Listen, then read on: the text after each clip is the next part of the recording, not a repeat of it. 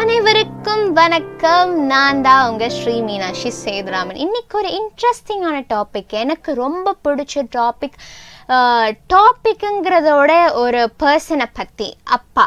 அப்பானாலே நமக்கு ஞாபகம் வர்றது வந்து மீச தாடி வேலை ஹெல்ம் ஆஃப் அ ஷிப் அப்புறம் நிறைய.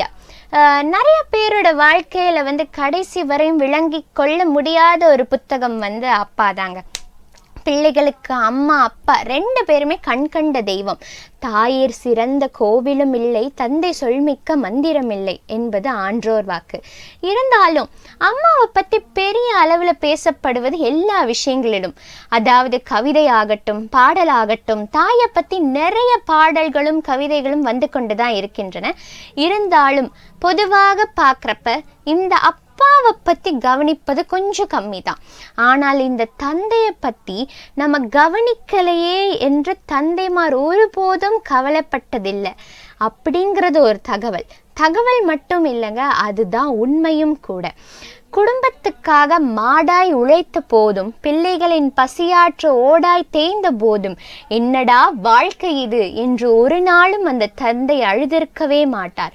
மனைவியை நெஞ்சில் சுமந்து பிள்ளைகளை தோளில் சுமந்து குடும்ப பொறுப்புகளை தலையில் சுமந்து போகும் வழி தெரியாமல் விழி பிதுங்கி நின்ற போதும் தான் கலங்கினால் குடும்பம் உடைந்துவிடும் என கல்லாய் நின்றவர். ஆனால் நாம் எல்லோரும் அவரை கல் என்றே நினைத்து விட்டோம். பொதுவாக அம்மாவிடமே பிள்ளைகள் ஒட்டிக்கொள்ளும். அம்மாவிடம் ஒட்டிக்கொள்வோம் அப்பாவிடம் எட்டி நிற்போம்.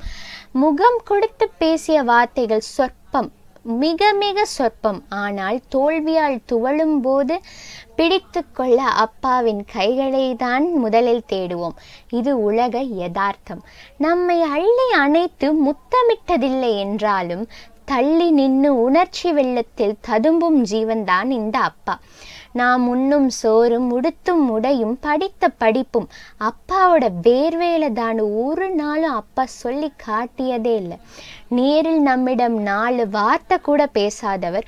ஊர் முழுக்க நம்ம பற்றி தான் பெருமையாக பேசிட்டு இருப்பார்.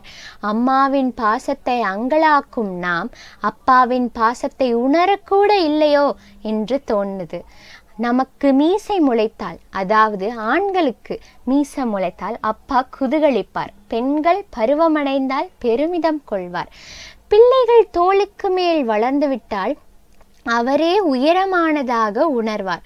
வாழ்க்கையில் நம்மை முன்னே நடக்கவிட்டு பின்னே நின்று பெருமிதத்துடன் ரசிப்பார். நமது வாழ்க்கையின் பின்னால் அப்பா எப்போதுமே இருப்பார். அப்பாவிற்கு பாசத்தை வெளிப்படுத்த தெரியாது. அப்பாவிற்கு கொஞ்ச தெரியாது. அப்பாவிற்கு போலியாய் இருக்க தெரியாது. அப்பாவிற்கு தனது கஷ்டத்தை வெளிக்காட்ட தெரியாது. அப்பாவிற்கு தனக்காக எதையும் சேர்த்து வைக்க கொள்ளவும் தெரியாது. அவருக்கு அளவும் தெரியாது.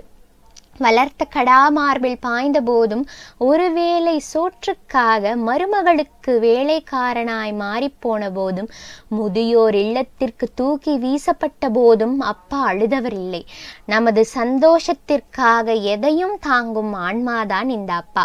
பாசமோ மன்னிப்போ அழுகையோ உணர்வுகளை அவரிடம் உடனேயே வெளிப்படுத்துங்கள். ஒருவேளை உங்கள் நண்பனின் அப்பாவுடைய மரணமோ உங்கள் அப்பா வயதுடைய யாரோ ஒருவரின் மரணம் உங்களை புரட்டி போட்டு அவர் பாசம் புரிந்து நீங்கள் அப்பாவை தேடி ஓடி வரும்போது வீட்டில் அப்பா சிரித்துக்கொண்டே இருக்கலாம். எங்கே? புகைப்படத்தில். பாவம் அவர்க்குத்தான் அழவே தெரியாதே. எனவே தந்தைமாரை இருக்கும்போதே கவனிக்க வேண்டும். தங்கியிருந்த தாயின் கருவறை புனிதமானது. அதே போல நாம் விழும்போது தாங்கிக் கொண்ட அப்பாவின் தோள்களும் புனிதமானது. நன்றி. வணக்கம். இந்த பாட்காஸ்ட் யூடியூப் அண்ட் ஸ்பாட்டிஃபை ரெண்டத்துலையும் கேட்கலாம். Thank you so much for your love and support tata bye.